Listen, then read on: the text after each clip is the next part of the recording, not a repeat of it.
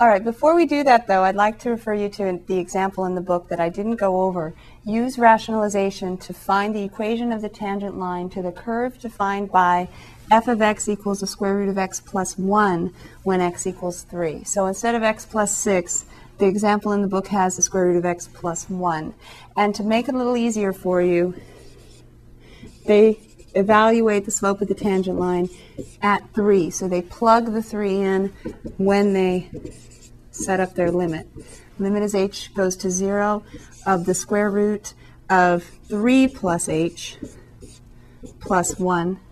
So instead of x plus h, they use three, and then three plus h, and then minus the square root of three plus one, plugging in again three for x, and then all over, all over h.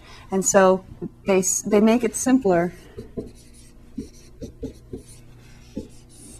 four plus h minus square root of four all over h. And if you were to plug in zero for h here and here, you would still get zero over zero. So you would need to then use rationalization, as it also said in the instructions, as opposed to using your calculator in a table. Use rationalization to evaluate this limit so that you can get the slope, so that then you can get the equation of the tangent line. So do you remember the next step? If this is a minus b, you want to multiply by the conjugate a plus b.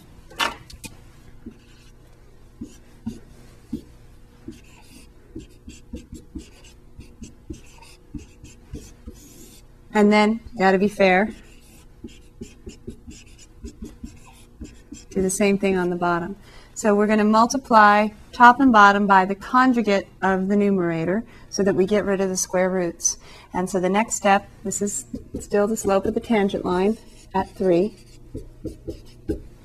And so the next step is when you have the square root of four plus h times itself, you get the limit as h goes to zero of square root of four plus h times itself is just four plus h.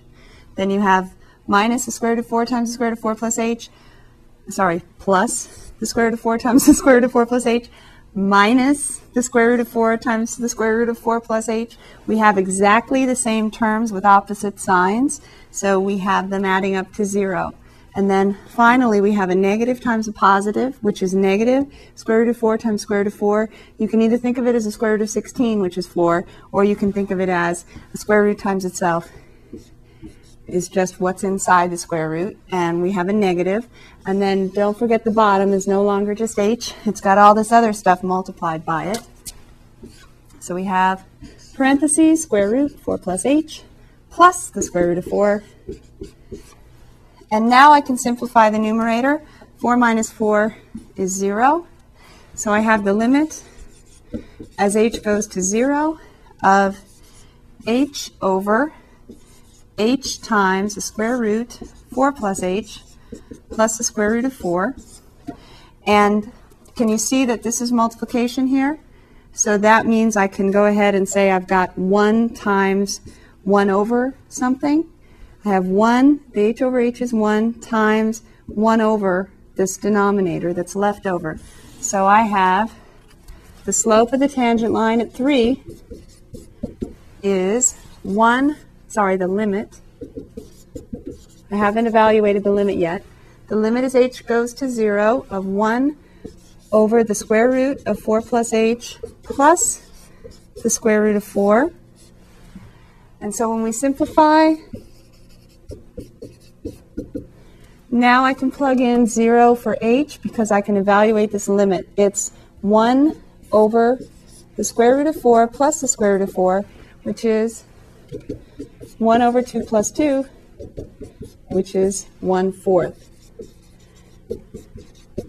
So evaluating the slope at x equals three for the function the square root of x plus one, we get a slope of the tangent line at three to be one fourth. Now in the book they also go through how to use your calculator to investigate in a table with h and that limit over there, the square root of four plus h minus the square root of four over h, and they get values for values near h equals zero. For values near h equals zero, they get um, values for this quotient very close to one-fourth. So go ahead and read through that on your own so you have yet another example of, of how this works numerically. And now we've just done the problem algebraically. But we've done the problem algebraically for x equals three. And what I'd like to discuss is, in general, for any x, how do we get the slope of the tangent line? Remember when we did that problem, we had four different x's we wanted to plug in.